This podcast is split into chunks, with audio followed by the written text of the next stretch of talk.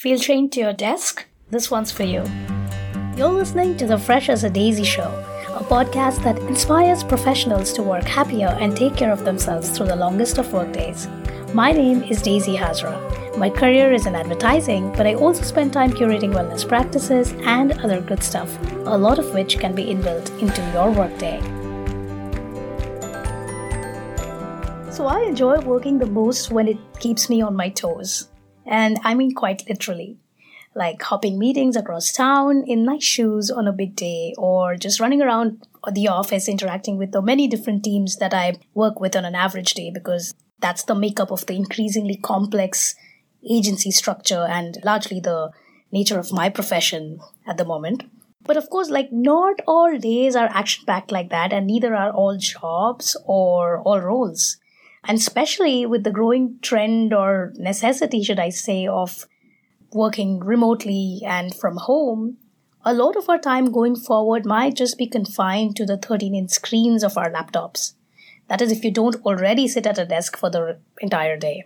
So there will be days, no matter what you do, when you walk into work and then plop down at your desk and not move for the next many, many hours. So I feel often that after hours exercise does not really offset the sitting all day lethargy that comes from, uh, you know, being tied to the desk. Rather, when desk time starts to get overwhelming, instead of sending your brain on a caffeine overdrive, I feel it's best to introduce some micro habits to your day that help turn your workstation into your own little like mini wellness station. All little things that you can do between navigating PowerPoints and egos. I have five quick suggestions of what these things can be, what these little habits can be. Number one is cut the clutter. Organizing can make us feel like the world is in order. It makes us calmer and also like more productive. So a declutter ritual to start the day puts you in control and also helps tackle things with increased clarity. This could mean different things to different people, of course, you know, depending on your level of messiness or how organized you are.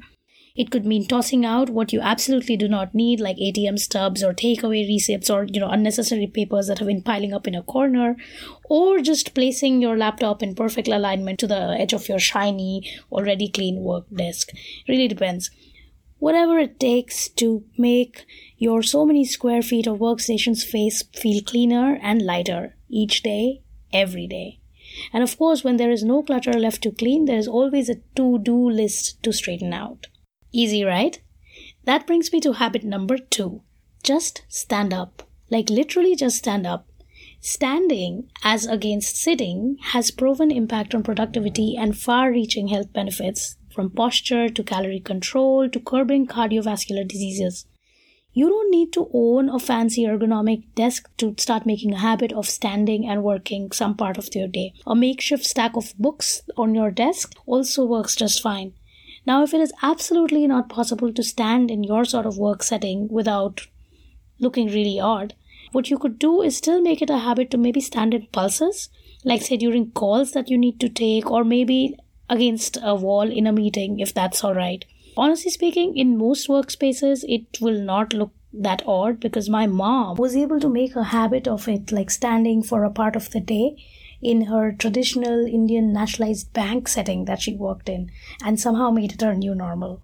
So, number three on my list of good habits for the work desk is 15 minutes of deep breathing, or just five, whatever suits you. Now, breathing right does not require any special equipment or setting. It keeps stress in check, provides major organs with the right amount of oxygen, and has several health benefits which can be found at a click of a button on Google. Now I breathe in to the count of four, hold to six, and then breathe out to eight. You can find your own jam. Spending a few minutes each afternoon, let's say, or you know, when you're done with one part of the day, to just breathe deeply and consciously has two significant benefits. First, it increases focus, and secondly, it gives you that satisfying Zen like feeling which only comes from consciously putting yourself first for some 5 to 15 minutes and helps break the fatigue that comes from sitting on a chair and staring at a screen for long hours. And number four is snacking. Snack your way to success. Not sure actually if I can call this a habit, but it, this is just like one of those things that every workstation should have a healthy little snack bar. Now, there are several brain foods which are age old and proven to work beyond trend of the week. Uh, and these are like some, many of these are like easy storage ones that you can just like leave at your work desk. Blueberries, for example, fresh or dried, can be put in a jar and they are known to reduce brain aging. Then there's turmeric tea, which is my favorite. Reduces inflammation, increases the brain's oxygen intake, wakes you up also, and is available in tea bag form. Walnuts, which have a high level of zinc and magnesium, so good for your mood. And then again, there's dark chocolate, which is like delicious and feels like a little bit of a treat, but also helps with focus, concentration, and stimulates endorphins. And of course, hydrate. Hydrate, hydrate, hydrate, hydrate, hydrate. Cannot repeat it enough number of times. So, yes, a little snack station for your workstation can help you keep fueling yourself with the right, nice, good stuff as you work. And last but not the least, a little desk bound yoga. Posture problems actually have a name. It's iHunch. Eye as in like iPhone and hunch. It's quite opposite to how quirky it sounds. It's a terrible problem that's caused by sitting and staring into a screen for long hours.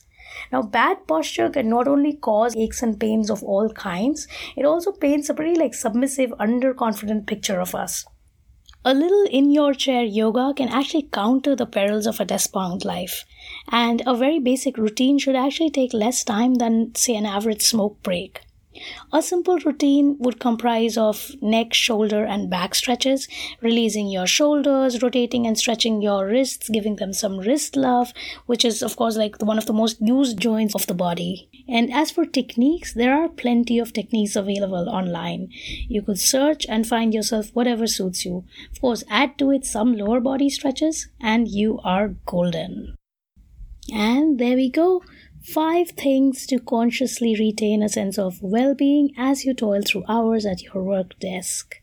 A declutter ritual to start the day, standing up for parts of it, 15 minutes of breathing, snacking healthy and mindfully, and a little bit of desk bound yoga movements. And if there's one thing I have learned and observed, big behavior changing commitments don't really last for a lot of people, but it's these little shifts that actually do. That does it for this episode of Fresh as a Daisy. Remember, our commitment is to being our most vibrant self. So do what you need to to be your happiest version at work and outside. Thank you for listening and have an amazing week.